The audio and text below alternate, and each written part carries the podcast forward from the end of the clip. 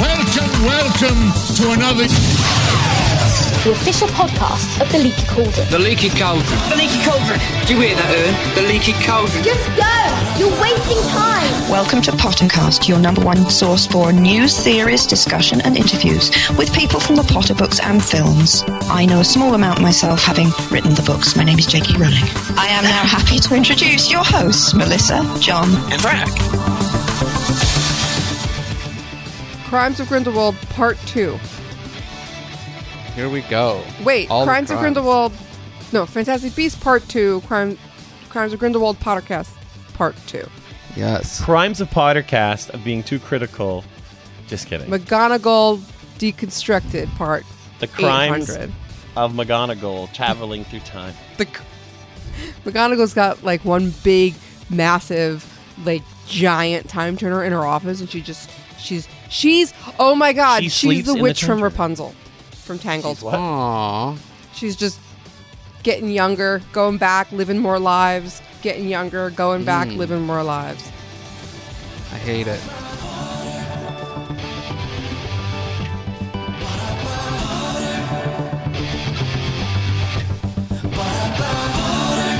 She's a youth vampire. That's why she teaches at a school.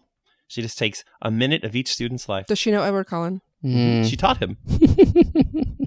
Of course she did. Pottercast 283 is off to a good start, guys. Here we go. I think We're so. doing Here we it. go. Um, I, I think did all of us see it for a second time? Yes or no?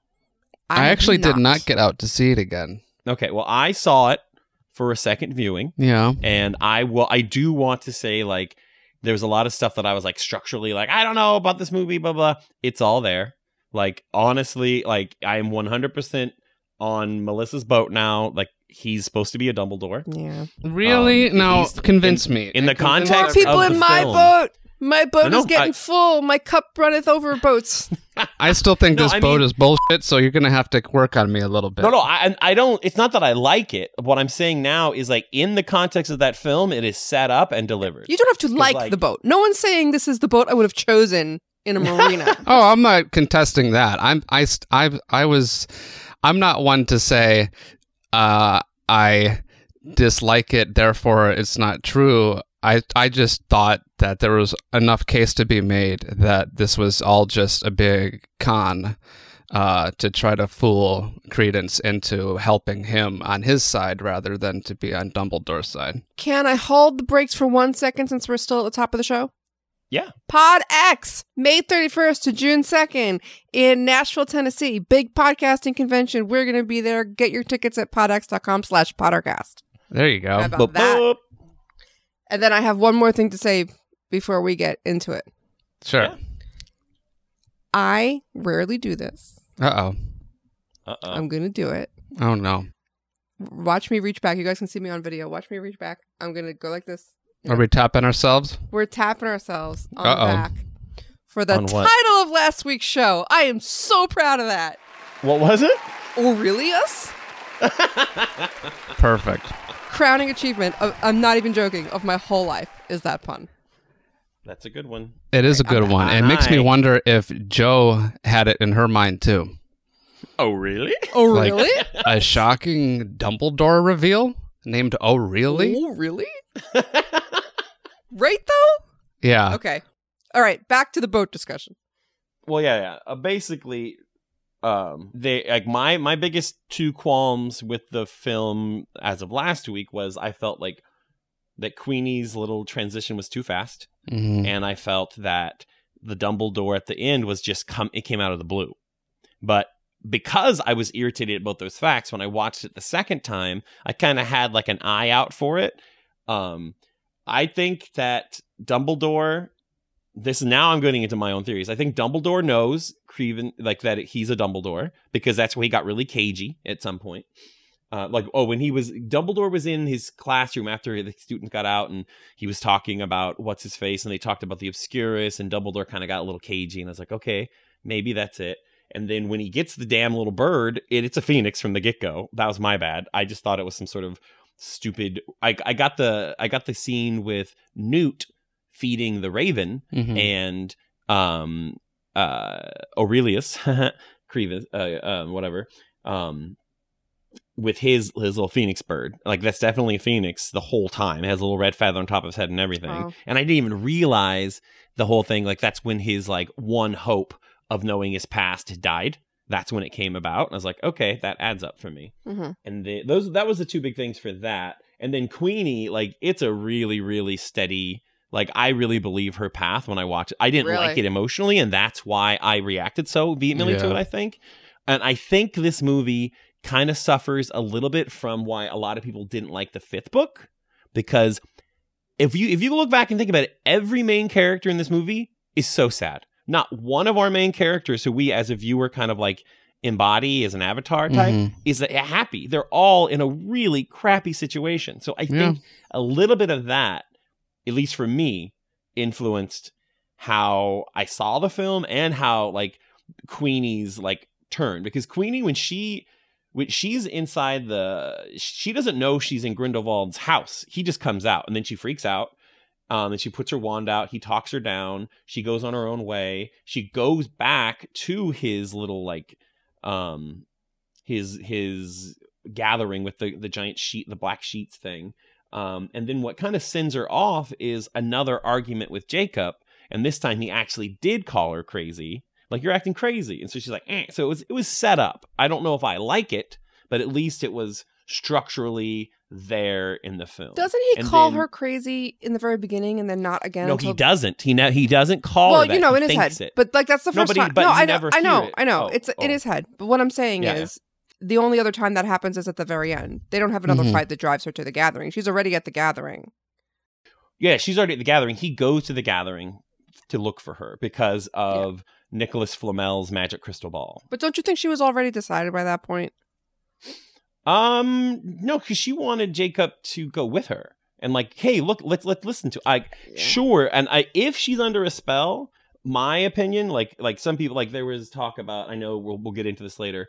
If she's under a spell or she's enchanted somehow, I don't think it happens until she walks through the fire because Hmm. she willingly walked through that fire. And I think if anything's going to augment her mind in a way, it would have to, the spell would need her to willingly walk into it personally. So here's the thing: the spell read to me as though the movie read to me as though um, an enchantment was a like she wasn't enchanted for the sole reason that uh, well for many, but for the sole reason at its core that it's a stronger storytelling for it to be her Oh, yeah. choice, right? It's that's the that's the pain and the pull and the the stakes and the desperation. That's what you need.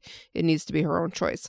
And Yeah, then I, I and then the if. spell from the first reading, Mhm. it looked to me like cleansing fire, and that's why they set up the token follower um, that got burnt. Yeah. They set Yeah, up that yeah. he had a doubt in his mind, and so the fire burned him. exactly. So I think Queenie going through the fire, you know, that purpose of that was to show us that for Queenie going through, she is, she is, she is on his side. Period. Yeah, I mean, but they did like she. It wasn't unpainful for her either. Like other people just walked right through. She walked through and she screams. But like then- she gets through it. And so I'm hoping if if there is I like better that this is her own agency. I agree with you that is much better storytelling. But if she does anything so horrible that it could be a nice little backdoor. I don't. I, this a- is just me kind well, of Well, that's a question, right? How long do you get to stay in that circle? It, if you if, if you're not, so whether or not she ever does anything horrible, how long is she allowed to stay in that circle, seeing horrible atrocities being committed and being part of the group perpetrating them, and get to wash her hands? Remember what happened after World War II? People said they were just following orders, and that's a Mhm. famous story of you know the Nuremberg Yeah. trials, and that she does she can't be there long without being just as guilty even if she never raises Right. a wand Yeah. And Yeah, even if she can't read Grindelwald's mind, she can read minds of people around him. And it's not like she can feign ig- That's ignorance about what their motives really are. Yeah, she could be doing the whole selective memory thing because she really, really wants this, So she like, Sure. which is the human nature. But and that is good storytelling. You know, that's interesting. But it, but then at the same time, that changes her character into somebody who's a little bit more. I don't know. While we're on the subject of revisiting some of our thoughts from last time, I have a little bit of a revisit. Um, I still stand by everything I said about women and how they act in this movie. If you take this movie of a piece, it's weird. It's super weird. But the thing I think we for well, I forgot when going on that emotional whatever is this is one story of five. I still want I don't want one piece of the story to be so lopsided, but this is one part of a five part story. Mhm. And so we can't there's a lot of judgment around about how you judge this story on its own and that's not how Joe I think is writing it whether or Mhm. not that makes it va- valid or viable or more or less good is a subject we can debate forever but Yeah. we have to remember that this is chapter 2 and it would yeah. it's a little bit like saying, you know, that if they don't have full agency and independence in every individual chapter, that they don't have it in the wider, and that's um a little too simple. And I think Joe has earned a little bit more than that. So I'm I'm not happy about it, but I'm still willing to see where it goes. And you mean in the specific context of how the women were portrayed, or just yes, as in a the general- specific context. Somebody Okay. said to me they thought that it was because it was set in the 1920s, and I I dismissed that completely out of hand.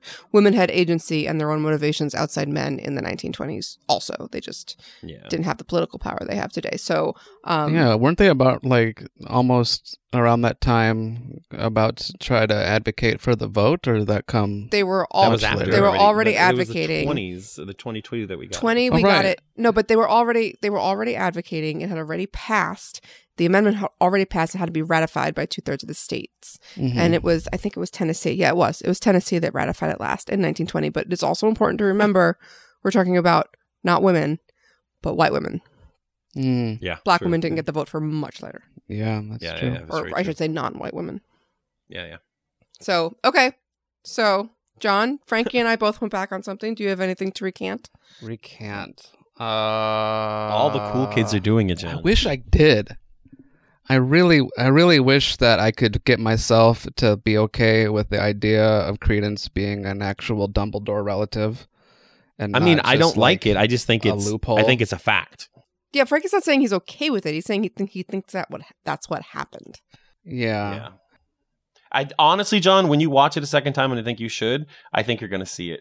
Like, especially now that I said it, if you were looking for it. But give me a give me a moment that felt like it was adding credibility to the idea that Grindelwald was telling the truth. It was the fact that it was um that there was information that you see him being a Dumbledore type character given but that wasn't Grindelwald. Grindelwald only said it at the end, but like even D- Dumbledore was the one that that that talks about The like Phoenix. oh Phoenix comes to him in the in in the hour of need and then we see him get a Phoenix in his hour of need Mhm. and then um again again it was just mainly with dumbledore and the fact that they he she i don't know if she changed what a obscurus is but at least redefined it a little bit in the whole notion of the absence of love versus Yeah. the suppression of magic. And maybe the suppression of magic is one form of absence of love. Maybe that's the logic there. But the fact that dumbledore is the one who delivers that too and it's going to be and the, even the whole like oh a, uh, a sibling could maybe cure him and so it's like and then they kill her to leave to like take away hope and at the end of the movie again it's like oh he's a dumbledore and so is he dumbledore's brother Mhm. which i don't want it to be but i think he is because that old man at the gate looks remarkably like jude law with a beard The old man at the gate. What old man at the gate? Wait what oh during the, the massive info dump in the middle of the movie when it's just writing it's not even screenwriting anymore which i didn't notice until someone pointed it out to me with the whole like the backstory that we get of credence so like him on the boat and and all that kind of stuff and it shows like and then the old lady i think it's the The the swap. the honoria dumbledore no i think it's the um the maid the the old lady late girl is talking because she talks about how a man came to like the manor or the mansion What was the old lady's and name? I the one that the one that the guy killed, the half elf the half elf. what The exactly that- does she say Remember, I, at, the- at one point in the movie, when someone is telling a story, and I'm I'm ninety percent sure it's the the half elf lady. Um, she talks. Someone is telling a story about how like Le, what's her face? Who's the girl that died? Leta Lestrange. Leta Leta about her mom dying or her dad dying or something, and then a, a someone coming. It, it literally there's one shot of a guy at a gate, and it just pans him up at a gate, and it talks about that's the that's the father of this baby, and then he's the one who sends Leta with the maid and the baby to America. Sure, but that's not the baby anymore. That baby. I I know. I'm not. okay. I- oh, I see what you Yeah, mean. that You're baby died, That, so that, that baby has no relevance whatsoever. I mean, he has relevance in that Leta, like they have every Killed it. reason to think that it's Corvus, and then that Okay. baby got swapped with Credence on the boat. Credence was supposedly with his aunt, who is Honoria Dumbledore, um, supposedly. Um, yeah, It's complicated. it's complicated. Interesting. So answer Yeah, me because this. that, I just I have I a- I thought I that have a old theory. I have a a theory that's blooming in my head right now, but John just said answer me this, and I want to hear what you're asking. Well, the biggest evidence I feel like in canon against the idea of there being an extra brother for Dumbledore is Aberforth and his mm-hmm. really important chapter in Deathly Hallows explaining why their relationship is so complicated with him and Albus and Ariana and the whole thing that happened with Ariana. What makes you think you can believe anything my brother told you? In all the time you knew him, did he ever mention my name? Did he ever mention hers? How do you not mention another brother? Oh, I'm with you. Like None of us are really, saying that really stuff. weird. None of us are saying that. Neither of us are saying that that's not weird, John. We're saying that the movie presents this information as true. Only that. I grant you that the movie presents it as very believable and it they want you to believe it and I'm sure Grindelwald wants Credence to believe it for all of his reasons, but I don't think it's bulletproof. I was in the same boat as you, honestly, but watch the movie again, and I think you might be as you might be if you're not on, the, you don't join us in the boat, you're going to swim alongside. I I will grant at least the possibility that there is some presence residing within Credence that was related to Dumbledore, in that it's something that You're maybe only granting the, the same theory you did obscurial. last week. Yeah, I I, I wish So I could change my mind about that. I I just you know You're granting add- your own add a, add a plus one after another week that uh that there, he is not the physical birth brother of Dumbledore. That there's something else afoot here. I don't know if he is the physical birth literal I brother. hope not. I don't know if it's a literal brother. I, I've never been 100% sure. But I do believe that when Grindelwald is speaking, he is representing facts as he knows them to be true. I do believe the movie is presenting information that won't be contradicted fully in the future because you don't. The whole movie is about this reveal. There's a fake reveal and then another reveal and then duh, duh, duh, it leads to the end. There's Yeah. a battle. The battle ends and then there's a coda that reveals. You don't get to do that and then say, just kidding. I'm only joking. I am. It's free. not. I, I, I just don't think so. Yeah. Yeah, I mean, I, I, I like the idea that he is a Dumbledore. Like maybe he's a nephew or a cousin or something to Dumbledore. That I would love. Like I would love that if, if it's not an actual brother. Grindelwald has used the word brother liberally and not to mean just brother. So I'm I'm giving for that possibility. So how about this? Mm.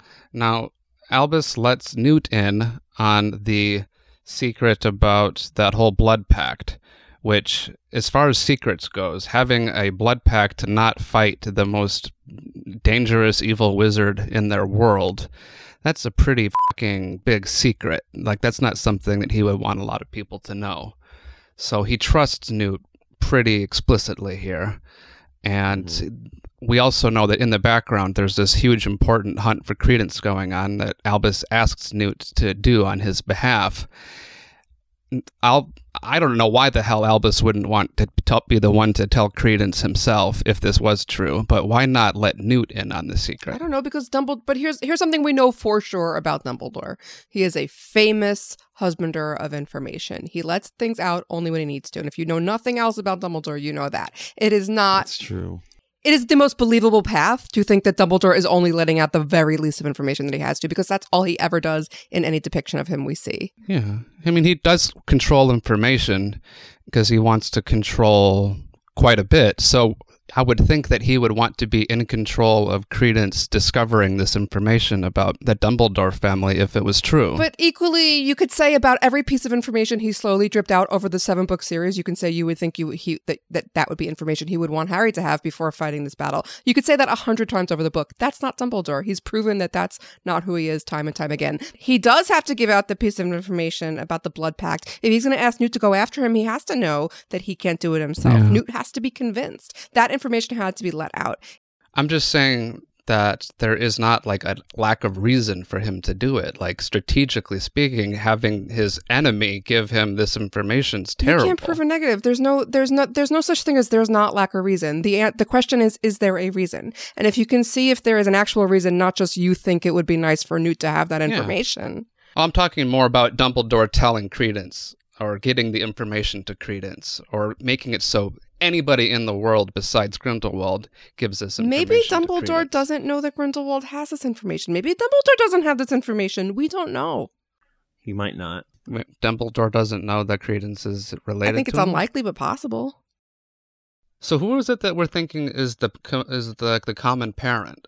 Percival. Hold on, real quick before we before we leave Dumbledore. We're not going anywhere. Well, I know, I know, but but before we leave this line of thought, I have more of a question. I guess this is more of a meta question. We're stepping outside the story and observing as readers and storytellers ourselves. Um, I think I find it really interesting that I would imagine that Dumbledore withholding information in the seven books was mainly just a pl- the necessity totally. for plot that has now become a char- that has become a characteristic of him now, which I think is really interesting. And I would, it's fun. It might be fun. Like, okay, I know everyone hates the movie Man of Steel. It's not a good seen it. movie. It's not a great movie. It's a it's a Superman movie. It's Zack Snyder. It's not a great movie. I enjoy it. I know it's bad, but I enjoy it. There are some parts of the movie that I really, really like. Like at the very end, Superman does something that is so out of, char- out of character for Superman that everyone else lost their minds over. But me, I loved it because now it gave him a, a reason to be that way in the future, like for like the history Superman that we know. And so that'd be really fun. I don't think it's going to happen because it's just whatever. It'd be fun if that played a little bit. Like if we could somehow see Dumbledore start going in and start being Machiavellian at this point. I think he already is. But again, I do too. I'm Yeah. just thinking I mean, loud. this is Dumbledore, and yes, it is a handy plot device. It doesn't make it less, you know. Oh, I mean, especially in the books, like 100%. Because Harry, I mean, eh, the books would have ended. yeah, Harry's not the most inquisitive. explained Dumbledore doesn't give out information, and you have a plot. Like Yeah. that's you know, And you're totally. fine with it. It's fine. Don't like, yeah, it, it has to be his dad, right? It's because gotta be. uh, if they're brothers. If they are actual brothers, it's got to be his dad. I mean, Kendra dies in, let's see, the Ariana fight happens in like 1900 or so. So Kendra dies a little bit before that. Well, and then if it's if it's like a legend that a dumb it'll find a Dumbledore, just the patriarchy that it had to be male Yeah, because of that the name gets that's passed down I'm that saying. way. Like, and so yeah, I don't, I don't think It would have to be a that. Dumbledore if he didn't share any Dumbledore blood. It's just, I mean, who knows? Well, uh, yeah, I mean, like if it was if it was Dumbledore's mother who was a Dumbledore, his name wouldn't be Dumbledore, and so he would be talking about his mother's maiden name and it, it So- type of thing, and so it has to be his father's. I have a pet a thing to point out. Um, Yeah. we're all acting as though the movies have shown us something that they haven't necessarily shown us yet, and that is that Ariana is actually an obscurus. I know everybody thinks that she's I'm obscurial. I know that everybody thinks she's an obscurial. I do too. To be to be very clear. But what if she's only something similar and not actually an obscurial? That will disappoint me severely. Yeah? it really will. hmm Hmm. Because what what would disappoint me about that? It's and literally it's just in name only. Like I get that, but like to me, what what, what made the first Fantastic Beasts movie was that honestly that we finally got a label for what Ar- Ariana was and understood what happened to her. And so like if it's not if if she wasn't the, I I'm just I'm confused as a storyteller because like Sure. why bother like then then what did you like screen time is expensive and then as a reader I'm just disappointed because I'm like Right. oh because it's, it, It seems like changing what- again like John was saying that um the choice of word entity for credence seems to indicate that it's the obscurial part that matters most. And i think that the entity part actu- actually definitely matters and that word choice mattered 100% even when i i clocked it while watching the movie too like oh okay yeah he's an entity as well. I don't think that's the only thing. Um but what if she her magic did burst out of her and it created the obscurial the obscurus in credence or the beginnings of the obscurus in credence i don't know Mm-hmm. See, like I never again, like we talked about last year, like I never last week, I never thought of it as like a noun. I just thought of it as a part of I never thought it could exist on its own type of thing. And so like I'm fine with the fact like, oh, it's it's the same like if it's like sou- like sourdough bread, like even if it's not the whole thing, if it's just the starter, like for someone else, like if that's the connection, ah, I think it's I think that's a weak connection to make and make you a The Dumbledore. sourdough the mother dough You know what I mean? she's the mother dough she's the mother dough. I like that. Um, if she's the mother dough of the Obscurus, um, um, I in I, a jar I, I don't know. Like, then it almost, and if he's not in any way like blood related to a Dumbledore other than this Obscurus, then that to me seems like, like, then out. why do it? Like, right you know what I mean? It's like okay, like then th- if that's then it, I don't know. It's like she's such a good writer in her like moving parts uh, one of the thing that I'm sh- just like uh I didn't know the lady who had the baby was credited with the actual character name. I didn't I didn't know that until we were recording now. And so I was talking to someone at work about how like she didn't like that part. Like what that's just so convenient that a Dumbledore just happened to be there. And I'm like, true, but like I know J.K. Rowling, she hides things in plain sight. And so like I'm pretty does. sure we're gonna see the other half of that story in another film. Like that's why where, I thought it was McGonagall. That's why I was Oh. like, oh, this is a, this is me, and maybe that was the purpose of McGonagall. It was a red herring for the viewer. You know, Wait, wait, wait, say it again. What do you mean? You thought the lady I on the thought, boat was and I was, and I was while I was watching the movie, the math, like, wait, when was McGonagall born? All that was spinning in my head, um, because McGonagall kept showing up in places that she couldn't physically be, from what we know from the canon, at least the non-book canon, and um, then I saw the the memory of the baby swap, and the person with the baby had dark hair, and I remember, and because we kept seeing McGonagall in a place I didn't expect, I was like, well, they're bringing her into focus. Why are they bringing her into focus? And then we saw that thing on the boat. I'm like, oh my god, McGonagall's his mother, and it was not the case. But I Oh, thought, I see what you mean. you know, for for a second, I was like, oh, okay, you need to bring McGonagall into focus because she's about to become very, you know, even more important. But I guess that wasn't important enough. Hmm. Yeah, I wonder if she's going to speak to the timing of McGonagall. We need to talk about this more. The McGonagall Mhm. nonsense. the McGonagall of it all. We're getting so many um ret like fans are retconning the retcon um Uh-oh. saying that just because she applied for uh, somebody sent this us to, to us in an email and they, they said in a comment on on our Patreon that um they heard that when she in, in the canon it said that she applied for a job at Hogwarts under Dumbledore and they there's some sort of loophole where you can say well she didn't teach consecutively so she could have been teaching earlier. And no no no there is not. In the Pottermore entry it says that she was taught by Dumbledore. That means Dumbledore has to be at least 15 or so at least years older than her. So I know we're all trying to make it right. There's no way. If that is Minerva McGonagall who we know in the seven books Mhm.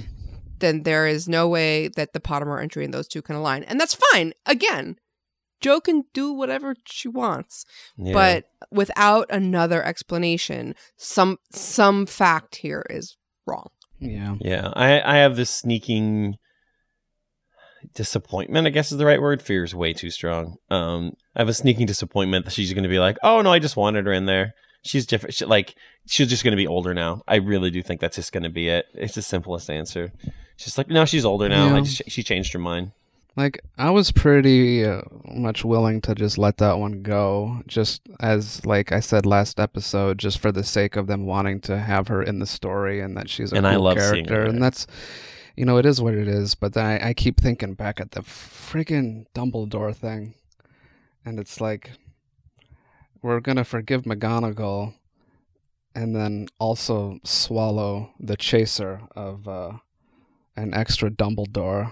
And it's like, I think about the new Star Wars movies and the whole uh, situation of who are Rey's parents and whether or not Kylo Ren saying to her that uh, she's actually just a nobody and that, uh, Mhm. you know, you're not a Skywalker, you're not anything special to the canon of the series, basically.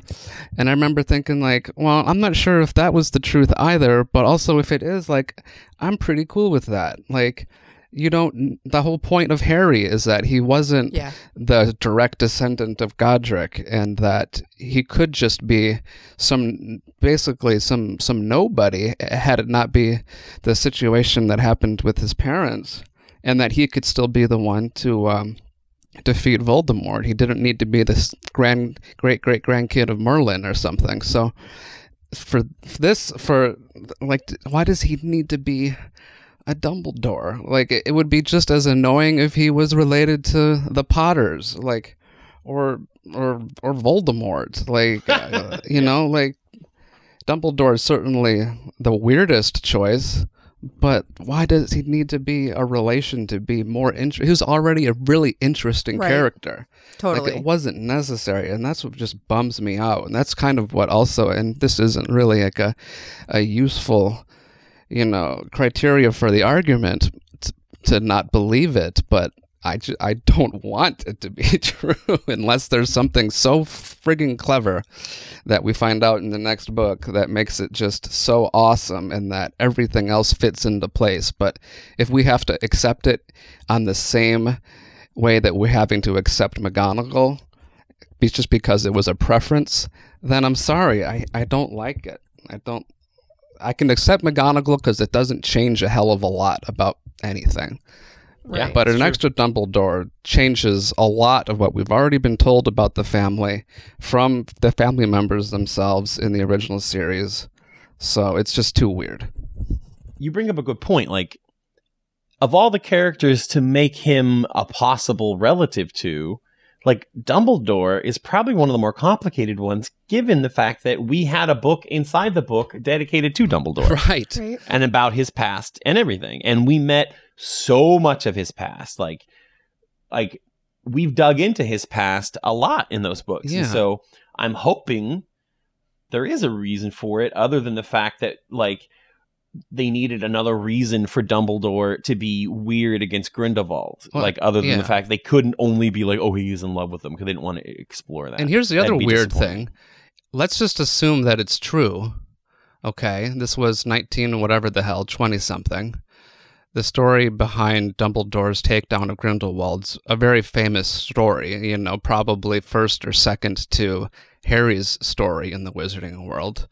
It would be pretty common knowledge, uh, you would think, if there was a powerful entity along with Grindelwald that was involved in this tug of war between good and evil, being being Credence. Are we to believe that Credence finds out he's a Dumbledore and it somehow doesn't get out to anybody else that one of these other major players in this war is also a relative of Dumbledore, Albus Dumbledore, the man who de- ends up defeating Grindelwald, and all of that is nowhere in the history books or even a newspaper or anything that a Rita Skeeter or any other wizarding biologist can get hold of to include in her major biography of Dumbledore. Why would the secret persist? Um, I don't know. It's all really Especially with Rita Skeeter yeah. doing like truth serums and all that nonsense. She's not. she doesn't play by the rules. so. I do think that we'll find this out. I think this is information. You know, how this there. I I think there will at least be an attempt to make this all jive with the future. Mm-hmm. The theory that um we didn't really talk about last time, um, that's been going around. John and I, John, you and I have talked about this a little bit. Mhm. Is the potential for Ariana if they tweak the ages a bit to be Credence's mother? Mhm. Um, so Ariana was attacked by muggles when she was six in the canon. If they change it, because they've changed plenty, or if it's not when she was attacked by muggles, there's a potential that she maybe had a child. Um, she moves back to Godric's Hollow late before uh, three years before her death, and that has the hallmarks of like being secreted away home to hide a secret. And you can imagine that um, if she did have a baby and th- th- they, they would want they would want to f- send it away um because of how ill she was maybe prevailing sentiments at the time i don't know there was also something really attractive to me about the story of how you keep a pregnant woman who is an, also an obscurial safe Right. throughout that pregnancy because you have to imagine that exploding into strips won't actually be safe for the baby. So, No. um, I don't know. It's it's it's interesting. At first, I thought, it, well, well, maybe this is a result of her sexual attack, her attack, which I always, which always read to me as a sexual attack. When Well, was didn't she even say something of that nature? Like at one point, there was something that eluded me to think that too, because I never thought that Mm-hmm. until there was a comment in some, some sort of article or some. Maybe we talked about it on the show, and I thought it was something from J.K. Rowling who talked about the nature of the attack being very, very aggressive, and that's Right. why her father did what the he line the line that always did it for me was that something about she wasn't ever right after what they did to her that doesn't say got hit with a rock Right. you know. Yeah, yeah, um yeah. that always read as something grotesque under the skin but then but then i was like oh i'm hot in a theory and then i read the canon again and she's she's six when it happens but they can change it you know so that's a possibility i could sort of see why you would get that child out of dodge and send them away you'd have to f- play with fudge the years The only thing bit. I could think that would complicate that is that if, but then they already are kind of pulling away at what an obscurus is or what causes it at least. I would have argued prior to this film, like, no, because like she needed to be young enough to want to suppress her magic because they, they made it sound like the little, the, they wanted to make her do a trick that she couldn't control and then she got horribly punished for it. And so then she was like, I never want to do magic again. Like that's the impression that I got as to why an Obscurus happens. But now we seem to have the means of no, and then maybe Credence or Aurelius isn't as an exception to like, oh, they never make it that old. Because if she was older, maybe that's why.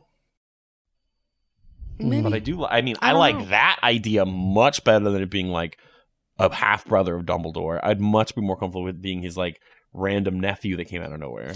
And then if Dumbledore knew but thought it wasn't his secret and it wasn't his information, it would it would explain more why he never told people about it and why he was looking for credence and looking to get credence to him so that he can bring him into the fold because remember what they said about obscur- obscuruses that you can diffuse them with a sense of belonging. Hmm. And what if what if Grindelwald re- revealing this information to Credence is the Voldemort mistake of not understanding the power that you that love and and care has, and Dumbledore diffuses it through making him feel like a part of the family. Yeah. Um, I could see that happening too. That goes in line with her kind of. Well, it's funny that you say that because I was just rereading the last page, and uh, you know Grindelwald says, you know, it's your birthright, my boy, as is the name I now restored to you, Aurelius Aurelius Dumbledore. And then the direction says that Credence turns the power of his obscurus can at last be channeled. He points the wand at the window, and a spell of immense power shatters the glass and breaks apart the mountain opposite. So somehow happening? there was an actual reaction, at least su- as suggested by this, you know, text here. That's the obscurus can now at last be channeled. Interesting. That goes That with the idea that it's not just him being an obscurus, but an obscurus plus Dumbledore equals incredibly powerful, like more powerful than Albus possibly. And that would be another like that would be another like Voldemort esque misunderstanding of power. You know, he'd think that brute force plus being a Dumbledore will do the job, and Dumbledore will understand that that um bringing him into the fold and making him giving him more belonging will do the job. Well, that's what I mean. When you mentioned the whole belonging thing somehow impacts the obscurus, like at this point, Credence believes that he finally knows who he is, and that feeling of belonging to something, even your own, you, you know, personhood could be the thing that triggered the power. I'm not sure why a Dumbledore bloodline would unlock. You know, when you find out that you're a Dumbledore, you suddenly become more powerful necessarily. I don't think it's about a Dumbledore. I think it's a, it's it's some every piece of knowledge he has about his yeah. identity will help unlock it, and then the Dumbledores are just they are powerful. Like Yeah. they're just powerful. It is people. cool that this is the first time because in the first film he's like looking for a wand, pretending to have a wand, and at the very end of this movie he gets a wand, Mhm. and that's and we know through wand lore and the seventh one and everything like that, like like that's the point of wands or what separate wizards from other magical creatures, and so they do play a very significant role hmm it's interesting. I, I see like it's interesting that like having seeing it on screen i did not read at all that he channeled his obscurus that i did not get that at all i just figured no, because it was threw- just an explosion. He It just was did a spell. like, hydraulics. Yeah. yeah he did a spell Yeah. like that writing is beautiful that's i mean i wish there was some sort of visual component to that because But is that all they that mean tells- by channeling? huh We're we're reading into this channel idea is it can be challenged because he, it can be channeled because he's holding a wand. Is that all it means? That's what that's what i'm saying like that in and of itself is interesting to me because like i would have that's new canon that's brand new canon of wand lore No, she's discussed this before, if if only on Pottermore, about um an obscurus the- using a wand no that magic is wild and uncontrolled until you get a wand and you can channel it. Oh, That I know, it. but I'm just saying, like, I would have, I would have thought that maybe a wand would have cured him of being an obscurus because it, it's allowing him to channel his magic.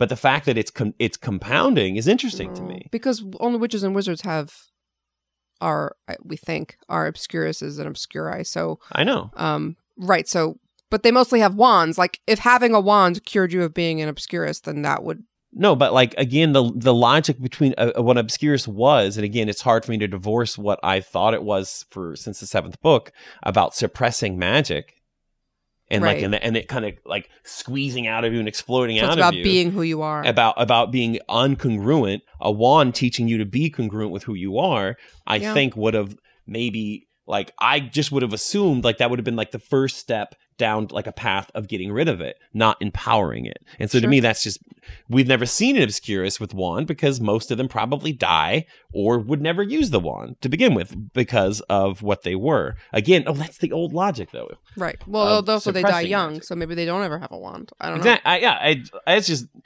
that was just really the the the line the line saying he channeled the power of the obscurus, and that's is that that's from the script, John. Yeah. Yeah. Then Script. then that's canon. It doesn't say in my well, it opinion. doesn't say he channeled the power of the obscurus. It says it can finally be challenged, which is slightly Yeah. different. Yeah. Wait. Channeled. Oh, okay. Um Well, I mean, the well, thing. it's the same thing though. He's challenging the power. I- I- kind of. Did he it- or no? I think he did. Right. That's why he blew up the mountain. Yeah, even though it doesn't look, it doesn't read like that in the film. He just blows something up. All right, you blew something up. So can I read you guys something else here, just from the conversation with Newt and Dumbledore? Okay, I'm just trying not to lose this thought, and I can't get it out. Oh, go ahead. No, it's all right. I'm gonna write it down. Um, so Dumbledore says Credence is in Paris, Newt. He's trying to trace his real family. I take it you've heard the rumors about who he really is. Newt says no. Dumbledore and Newt board a bus. Dumbledore. The purebloods think he's the last of an important French line, a baby whom everyone thought lost. A look between them. Newt is astonished. Newt says, So not Leta's brother? Dumbledore. That's what they're whispering. Pureblood or not, I know this. An obscurus grows in the absence of love as a dark twin, an only friend. If Credence has a real brother or sister out there who can take its place, he might yet be saved. Wherever Credence is in Paris, he's either in danger or a danger to others. We may not know who he is yet, but he needs to be found, and I rather hoped you might be the one to find him. So Dumbledore must not know, Yeah. Unless he's lying to Newt, which he probably unless he's lying. do. That's like a little bit too overt lie Mm-hmm. for Dumbledore. Like he lies sometimes, but that's a lot. Yeah. So Dumbledore may not know. Okay, what if this whole period of time is what forms Dumbledore's famous vaulted love theory? Hmm. So, what if this whole arc shows Dumbledore the healing and powerful how pa- how love and family and belonging is much more powerful than the greatest the greatest brute magic, the greatest dark wizardry. Mhm. This is what gets you this is how you get us to the Dumbledore that spouts off about love even when people laugh at him for it. Hmm. Because I can't imagine he's feeling that great about love right now. Yeah. Period. I still don't understand what he means by if he has a real brother or sister who can take its place, he might be saved. But like, that isn't That is so nothing that he had just said mentions there needing to be a brother or a sister. It's really confusing. I I mean that's to me that's just like after like after my second viewing I was like oh my gosh the next movie like Dumbledore's gonna save Cre- save him by hugging him because they're brothers you know what I mean just like it's gonna be like But that's the same dismissiveness we had when it was like Harry's like, love, love, love. You're all about love. I'm going to hug Voldemort to death. That's the exact same. my dismissiveness is the fact that he's his brother that's the dismissiveness no, but I'm it's like, like, oh. he's going to save him by hugging him. And that's what we said about like, like, I think Harry even says, well, I'm going to save Voldemort by hugging him to death or kill Voldemort by hugging him to death. Like, that's not the way it plays out. But it, it, it is the same kind of like good riddance, not good riddance. It's the same kind of ridiculousness with which people treat Dumbledore's favorite thing, love, and ends up being the actual thing that wins in the end. I agree that's No, no, I mean- really weird. If he has a brother that could take its place, I think he's meaning metaphorically takes its place. Like if he has a brother or sister out there, it would help re- release this tension. However, you realize what he's saying would also mean that Ariana may not be an Obscurus. Yeah. She had two brothers.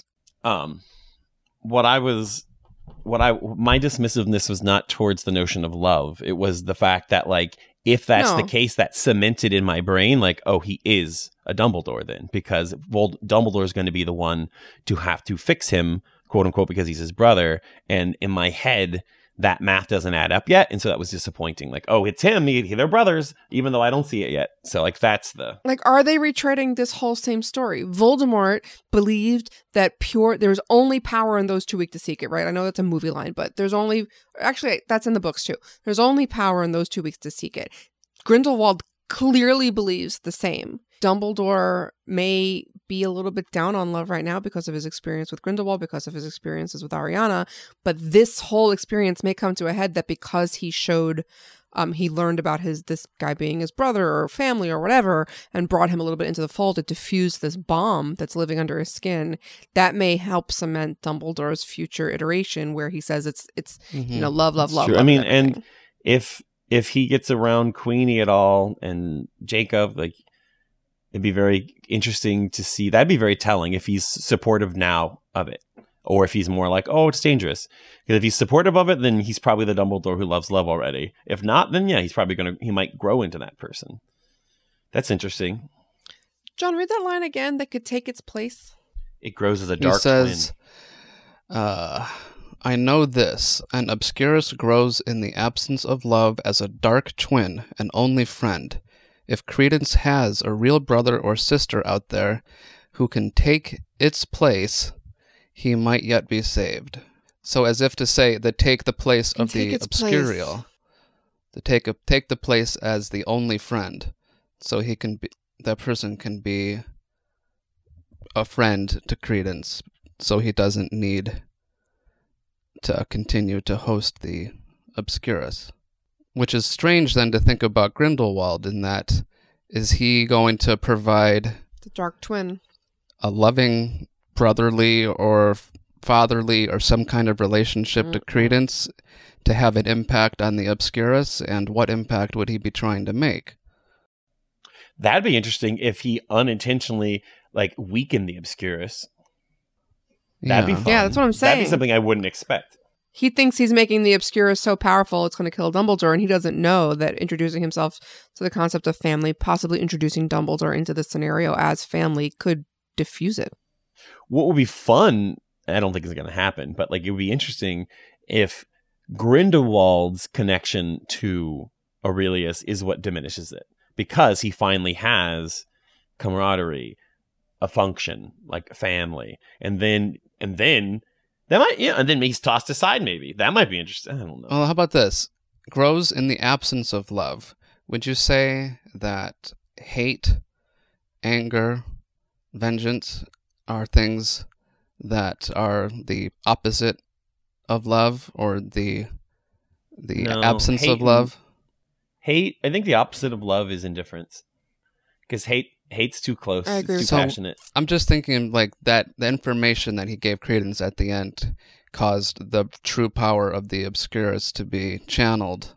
hmm And Dumbledore just said that an Obscurus grows in the absence of love.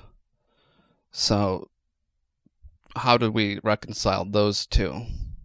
Is it resentment? The absence of love could may- maybe yeah, be resentment. No, I don't think I don't think the absence of love is resentment, but I think that in the absence of love grows a force that starts to Yeah. turn sour. Well, I guess it would be like betrayal because what he's presenting to to um, Credence in that moment is that uh, not only is he your brother, but he's plotting to kill you. Like he he knows that you're his brother, and he is, uh, you know, what does he say here? He says, "You may have suffered the most heinous of betrayals, most purposefully bestowed upon you by your own blood, your own flesh and blood, and just as he has celebrated your torment." Your brother seeks to destroy you. Can I ask what does what does Credence know of Albus Dumbledore at this point? I don't know how we could know much of anything.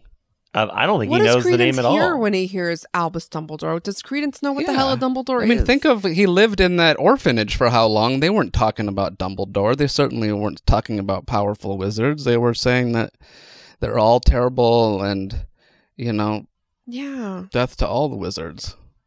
I can't imagine that Credence hears the word Dumbledore and thinks, "I'm a Dumbledore, Right. my brother Dumbledore." Like, it's not like he's does like, oh, I read those books years ago. yeah, exactly. I, exactly. He's awesome.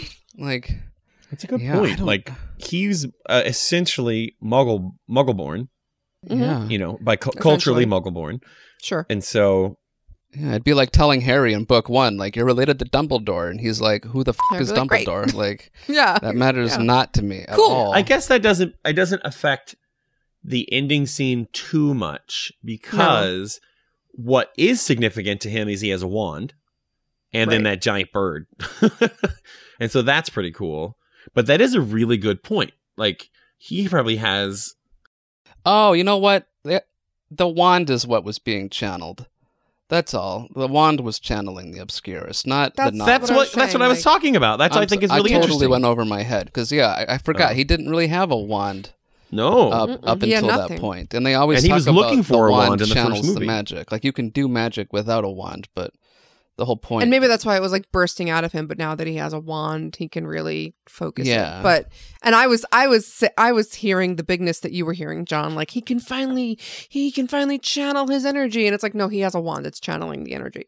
Um, I see, I see where your brain went yeah, with that. I just where did he get handed the wand? When did that happen?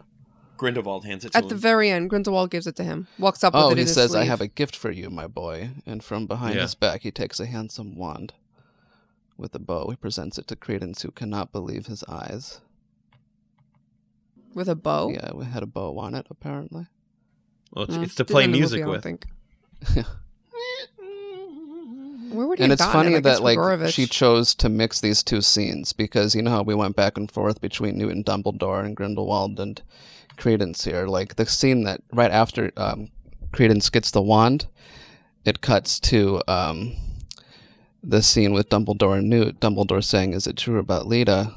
Newt says, "Yes." Dumbledore says, "I'm so sorry." Uh, Newt pulls out the vial. Dumbledore stares at it, simultaneously tormented and amazed. It's a blood pact, isn't it? You swore not to fight each other. Bitterly ashamed, Dumbledore nods. Dumbledore, overcome, says, How in the name of Merlin did you manage to get it? And the Niffler pokes his head out of the jacket, sad to see the pendant go. Newt says, Grindelwald doesn't seem to understand the nature of things he considers simple. And then that's the end of, uh, well, not quite. Uh, Dumbledore raises his hands to show uh, the ad monitors, and then uh, Theseus raises his wand, and off goes the wrist thing. Anyway, right after that scene is the bit with Grindelwald and Credence. we do need to talk about Leta, but another day. Yeah. Like we need to talk all Because I need to understand that more. Because I was like, what the hell happened? Hmm. I loved her Okay, walking what around Hogwarts, though. That was such a cool moment. It felt like a different movie. Like- I was fine with it. It just it felt like us. Like Yeah. oh, rem- like I don't. It just felt like I got to go back into Hogwarts and reminisce, and I think it was very intentional, Yeah. and I think it was smart. Did we talk about the fact that this is like the first time we've really seen like these like well lit and also like handheld shots inside of Hogwarts to the point where it almost looked like a documentary at one of like the actual castles uh, in England, and that like it almost was like too real, not like in a bad way, but like it looked like a different genre of movie being shot at Hogwarts for a little while yeah, like more like an indie film kind of moment, which was which was fine. Like I was all for it. Um, but it yeah, but was- it, it was different. strikingly different. notice it. Frighteningly different. s- strikingly, not, not oh, strikingly. Yeah. Okay, I like Yeah. frightening. It's more colorful. yeah, no, it was a really cool scene. I lost a thought and I can't get it back, and I'm so mad. was it about Leta? Mm. Probably not. Was it about the wand? Oh, oh, oh. Okay. On my Instagram last week, I was going on a road trip. So I was like, ask me your, let's talk Grindelwald. So people kept asking me Grindelwald questions. And one of them was, did you see that in the scene where they do the blood pact, Dumbledore is holding the Elder Wand? Now, I did not see that. Hmm. And I need to go look at that scene. So if if you're hearing this, and I know you are because we are suddenly getting lots of emails again. Um, Say it again. e- if Dumbledore is somebody told me that they think that Dumbledore is holding the Elder Wand in the scene with the Blood Pact. Uh, Really? that that is a game changer. No, no, because now you can understand why Grindelwald's like, hey, why don't we make a blood pact? You who hold the Elder Right. Wand. Why don't I use your affections toward me to make sure you never come after me? And if that's the case, how does Grindelwald end up with the Elder Wand? Elder Wand?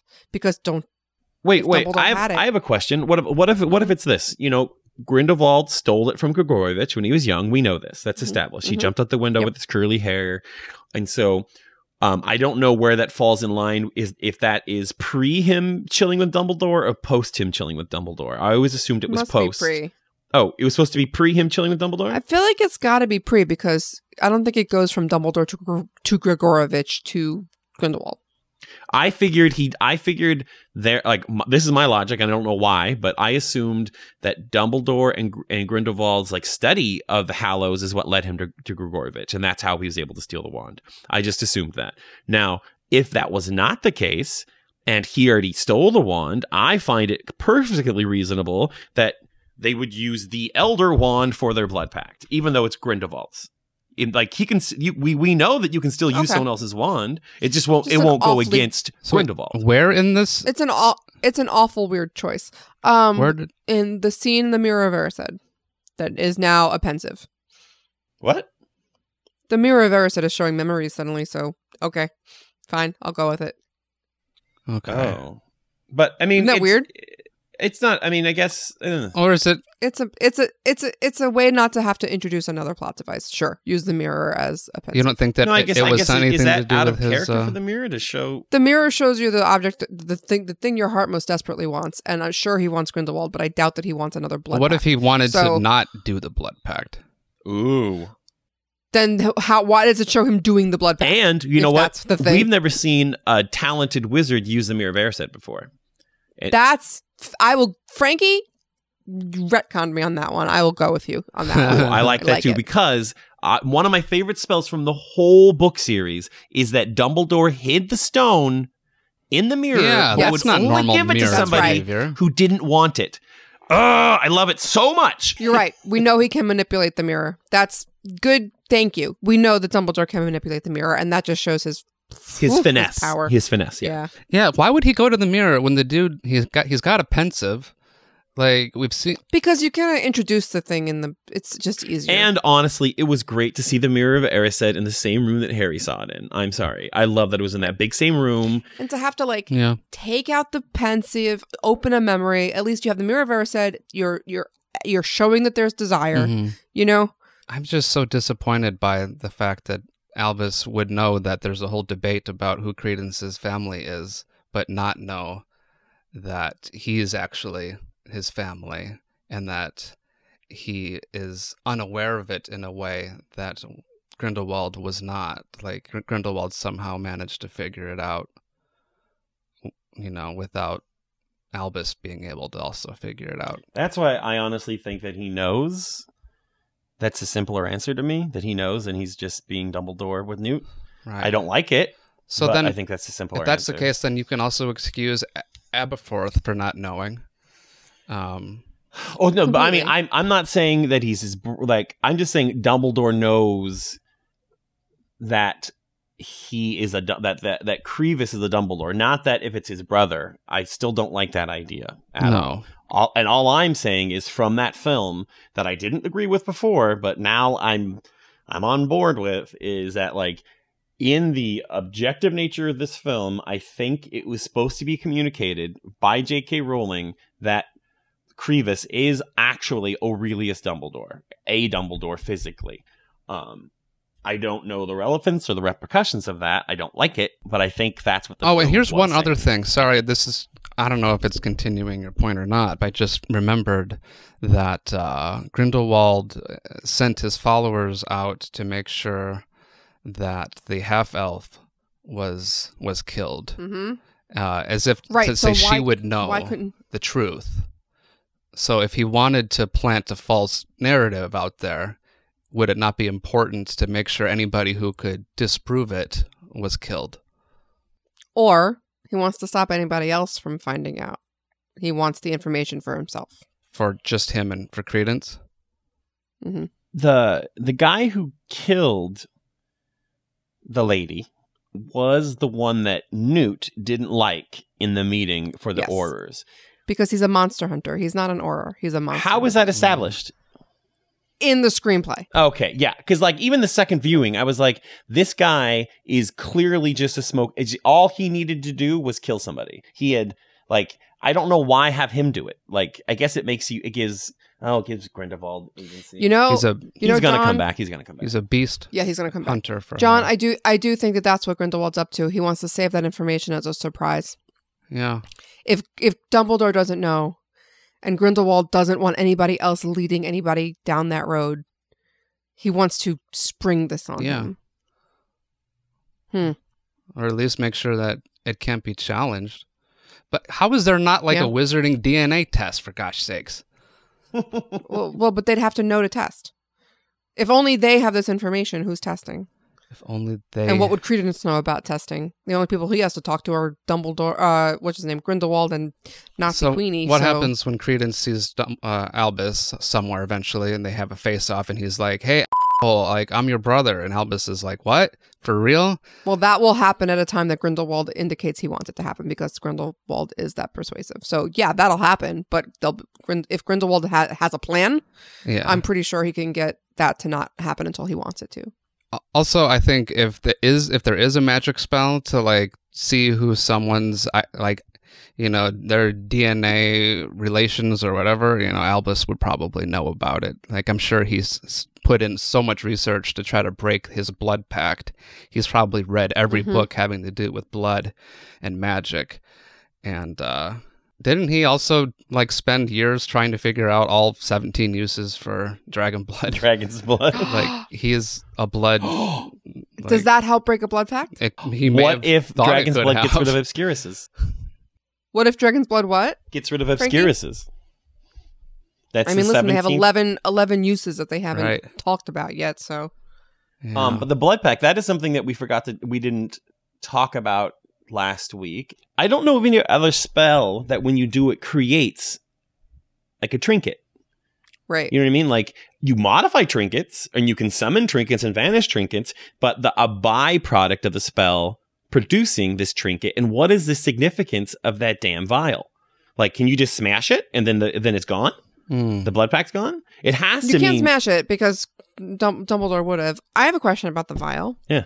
Is Grindelwald making the Voldemort mistake of putting his most precious thing in a very obvious spot, or did he want it taken? Mm. Did he want Dumbledore to break it so that they could fight? I think. Oh, I don't know. I think- I, don't think it'd be that because Grindelwald's been bested by Newt more than once for and with unexpected tools. Like e- each time, it was by using one of the magical beasts to. That to me was just so convenient. They needed it. They needed the Niffler to do something, and the Niffler needs something shiny, so the spell makes something shiny. To me, that He's seems such an idiot wearing it on his chest. What are you? d- yeah. What are you doing? to me, yeah. Transfigure it into a grain of rice and put it in your pocket. Like I mean, it has to be stronger than just being smashed. Like, like otherwise, if he wanted to smash it to fight Totally. Dumbledore, he would have smashed it. That's a good point. he would have smashed it. He right would have smashed it. I mean, Grindelwald would have smashed it himself if he wanted to. Sure, S- Um, but so could have Dumbledore. Yeah, That's yeah, yeah. definitely not. I just can't that like, oh, Grindelwald didn't want to fight him, so that's why he needed it. But and it's like, well, I guess I'm just so curious as to like what like I want to know what a blood pact is. And is is the only difference the fact that a blood pact is breakable and an unbreakable vow is not breakable? No, we talked last week about a blood a unbreakable vow is one person promising to do something and another person bonding them to it. That's you know, and a blood pact is two people agreeing on the same thing Yeah, but but at the same time, why not just both do an unbreakable vow? because each other eh, because it binds each other. If both people do an unbreakable vow, one person one person breaks it, they die. Yeah. This this way, I think they both die. Well, I think also that if it was a simple matter of if you were to do this, you would die, that fa- fighting Grindelwald could be something Albus could decide is worth his life. It's possible that this magic literally prevents them from being able From to use it. magic against Right. each other. Like if they tried, nothing would happen. right. I agree with that. I mean, it's. I I guess what I was trying to say earlier. To me, it's just we okay. A we know Dumbledore wins because that's Yep. just what it is, Yep. and so this blood pact thing isn't necessary, in my opinion. It is to retard the action. yeah, of the if you want there to be a reason it takes Dumbledore so long to catch up with well, I like the fact that it was because he had feelings for him. This just seems so over Well, but 20 then- plus but, years. But carry though? that.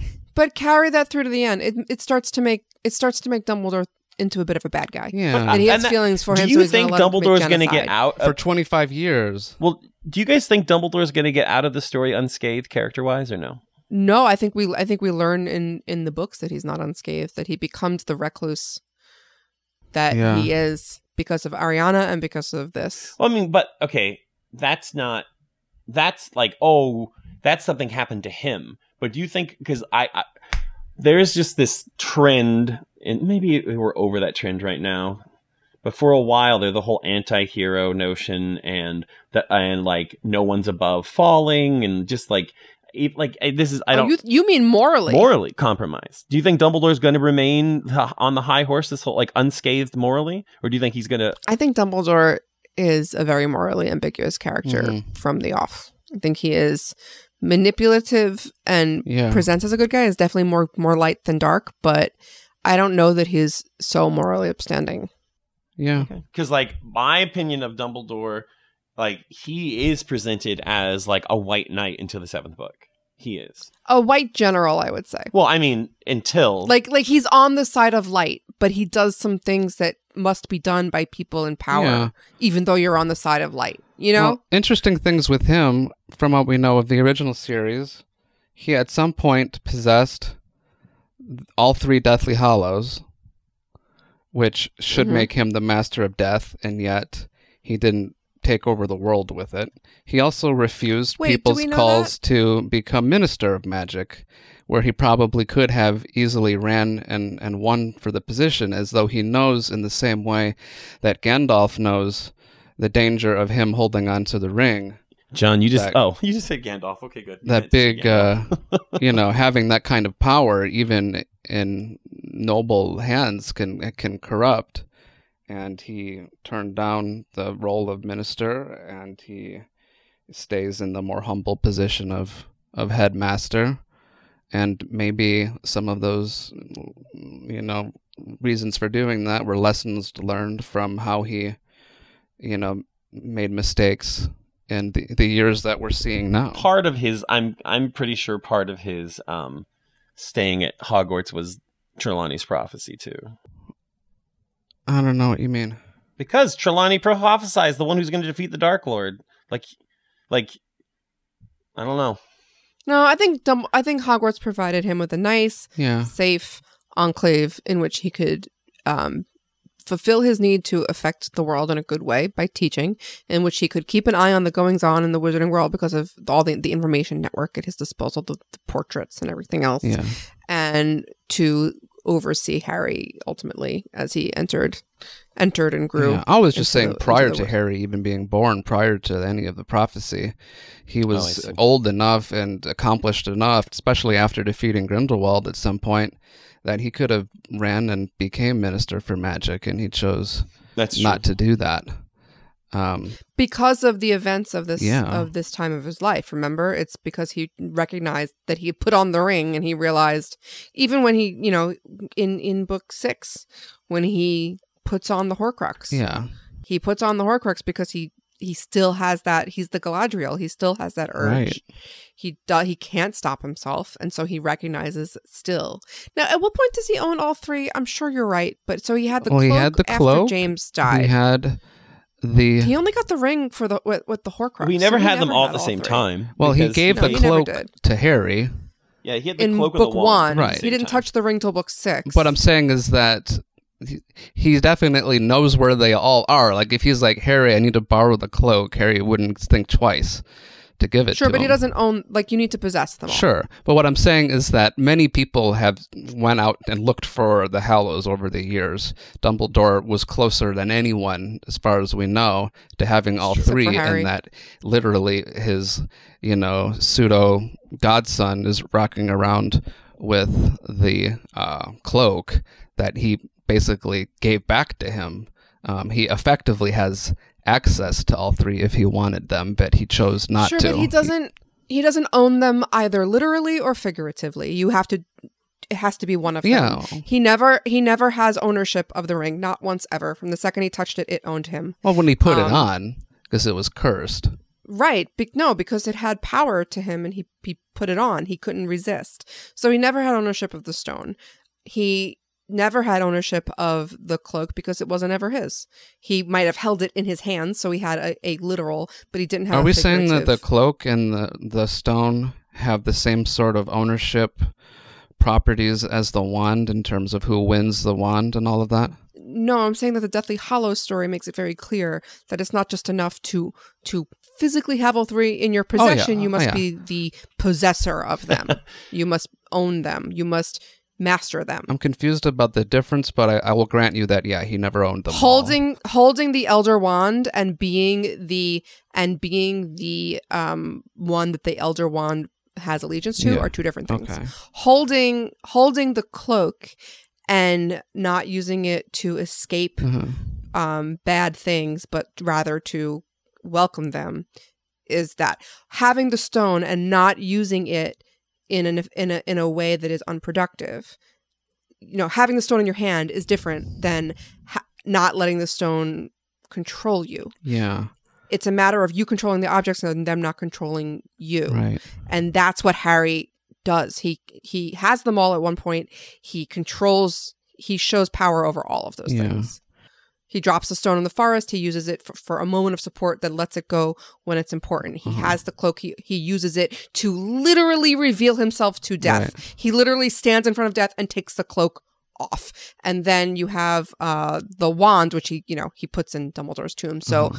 he shows himself to be more powerful than the lore of the most powerful objects on Earth, which makes him the master of Right. them. Holding them in his hands is separate. Right. Okay. All I, all I meant was that he resisted the temptation once he knew where all three of them were to go any further with the whole endeavor of Sure. having the hallows. That's all I meant is that he doesn't Sure. believe that might makes right. And as someone in the position of having more might than anybody in their magical world, that restraint says something about his morality, or at least his opinion of himself and his potential to, you know, not become corrupted. He doesn't believe it, but there was a time when he got real close, and it's his time with Grindelwald. Yeah. What if movie three is all there as a whole flashback? I would love that. Yeah. I would because love that I too. Well, want look, we saw all the young characters. We even got a young Newt now. I mean, it's it's neat. Oh wait, you mean like all the way back to Dumbledore and Grindelwald, young? Mm-hmm. That'd be Yeah. That would be pretty cool. I would love to see some flashbacks of them. Oh yeah, I, I, I mean, I'd with three more movies, I'd be shocked if we didn't get some scenes with them. I mean, they cast good have- actors we have for to. them, like good actors that can actually speak lines that we haven't seen do so. So, you know, Jamie Campbell Bower and I forgot the Grindelwald young actor yeah. name. It is strange though that she used the darn mirror just to get a good look at him. Like we just got done seeing another n- brand new way of looking into like a, a wizarding TV at you know when Newt was getting interviewed by you know Theseus and all that crew, um, like that table, which I thought was Oh. kind of cool. So I just thought it was an American Pensieve. it could be Oh, that's funny. totally could the American be. Infinity Pool Pensieve. Yeah. yeah, it's just like a table. It's like it's just a little extra. Look at that. It's just like it's flashier because it's American. yeah, like look at us. We don't care. yeah. I like that. An American Pensieve. Um, we have once again Exceeded. um talked for so long and barely scratched the surface of the things there is to talk about in this Mm, film. Yeah, Next week, same time, same bat channel. definitely. Did we get any um batty. Did we get some um some feedback from listeners on any topics that we've got to even touch on? We did. So let's go to the emails. Um this is a long topic, so I since I am the one on the East Coast, request that we do not even start talking That's about fine. it right now because we will go forever. Yeah, let's do But it the next. question is next week we will talk about is Newt on the spectrum. There's a big Oh yeah. about Newt autistic. Oh Yeah. yes. Want to talk about this, and I want to read about it first, and I want to go in with. Didn't the actor So not say that that was a thing? Not tonight. Not tonight. Can we not tonight? Okay, not tonight. Not but tonight. Yeah. Save tonight. What else? Um, a lot of McGonagall. There's uh, something about the inconsistency, which we addressed earlier. Uh, there's a theory that she got a time turner, which is why we were laughing at Yeah. the beginning about not at the theory because I've seen it 600 times, so it's not one specific. But it's like, yes, McGonagall has a big f all time turner in her office, and she just goes back, lives Yeah. another life. She got tutored from Merlin back. for a while. She went back. And then she gives it to uh cursed child. She gives it to her Yes. to her cursed child people to find later. yeah. and then in some iteration, she becomes Umbridge. She was actually one know. of the founders of Hogwarts too at some point. She was yes. She is. She is Rowena Ravenclaw. Yeah. Figure that one out. I don't even know. Um, Well, she was a hat stall, so I guess it makes sense. she was a hat I stall. mean, It's if true. Dumbledore can be Her Ron, and Flitwick. I love it. Hmm? I love that her and Flitwick. You know what Dumbledore should have been? Dumbledore maybe should have been a Slytherin with all his manac his his manipulativeness. Yeah, totally. Hmm. Dumbledore is very close to Slytherin. Yeah, he's a, he's a 50-50. He, he may have been a hat stall. Mer- Merlin was a Slytherin. I know. That's so cool. I love that he Wait, was what? Slytherin. Yeah. Merlin. Merlin was after the founders? Oh, that's a very Yes. good point. That's Very weird. good, actually. Where did we hear? Wasn't Where in did we the- learn wasn't this? he in the 12th or 13th century? I don't know. And the founders was like 1,000? Is this Pottermore? Where are we getting this? Yeah, Pottermore. Uh, Pottermore. it's when you get sorted into the Slytherin house that tells you that someone didn't I read can't, um, his acceptance letter. I cannot. I can't believe Yes, that. Merlin was born in the 12th And he went to century, and Hogwarts? Hogwarts. Hogwarts was founded sometime in the 10th what century. the hell? That's hilarious to me. I love that we're talking about Hogwarts I mean, like isn't Mer- actual isn't it- history. That's the same. I'm like, It mm, just tickles me. we're just saying that, right? Oh, Um, dear. Uh, yeah, and lots of stuff happening on our face. Okay, so there are two places where you can really go and talk about uh this stuff with us. Mhm. One is our Patreon, where we put previews of episodes up early and where we really sort of default to answering and chatting. The other is our Facebook group. We have a Facebook group. Who knew? It's been sitting around for years. and just search Pottercast on Facebook and it'll come up. And we're gonna start posting in there more. Yeah. Um and and sharing and talking about all your theories. That's cool. Yeah, I've been seeing all of the notifications hit my phone. So, like, I love the signs of life of the everybody getting all worked up about the canon, just like we are. Yeah, you guys got to get in there because so far it's just me. It's just me doing the I typing, know. I'm Well- a lurker. engaging with the I'm folks. a lurker online. Oh, I, like- I have a Reddit like name, but I never comment. I'm one of those people that just sit there. I, I don't even Did you vote. lurk? Could you lurk minus Pottercast? I guess I could maybe m- lurk minus Pottercast. Lurk minus Pottercast. I am packing. So when I Ugh, drums? Are we drumming? That's a drum. drumming, I don't know. I'm going You're delirious. packing. I Where have so much now? packing to do by Friday. Well, Saturday. Where are you moving now? I'm moving to just a different part of Vancouver. I'm moving into a newer building. Which this building was built in 2013, so this is not an old building. I'm building it. I'm gonna be the first person in this unit, and it's gonna have gas stovetop.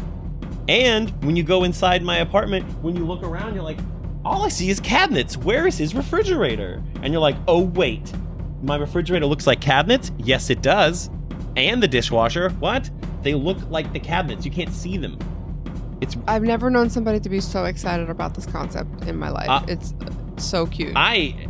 It's like a magazine. I'm gonna live in a magazine. This is stupid. That's so cool. Frankie, I love it. I love it. My building was built in like the 1800s or something. It's so old. well, mine's brand. This one's like stupid new, and it ha- it's gonna it's gonna have a soaking tub, like mine clearly has already. Oh, you love baths. Oh, Frankie, that's like your favorite thing.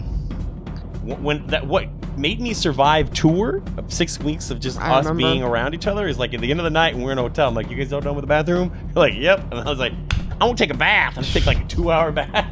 It was I know. It's like, see, see you in the morning, Frankie. We all go to sleep. I feel like I remember oh. there being a room that we stayed in that had a huge bathtub out in the middle of the open room, and like Frankie was out there in the bath with like all these bubbles, and like all you saw was his little head poking out. That does sound like me.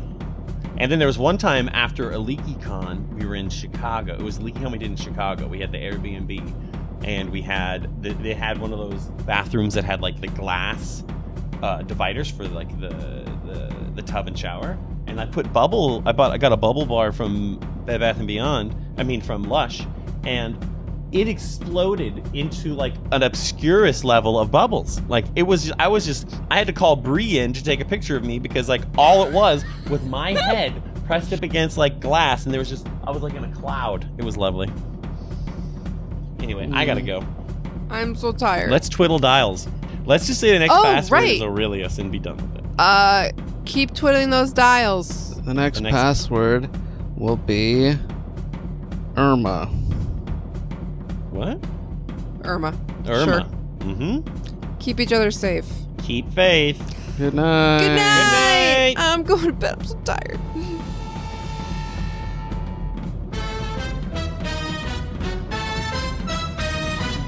I missed it. W free. I confess myself disappointed. Now, if you don't mind, I'm going to bed. Great Scott, no wonder. Look at the time. We've been here nearly four hours. Spooky how the time flies when one's having fun.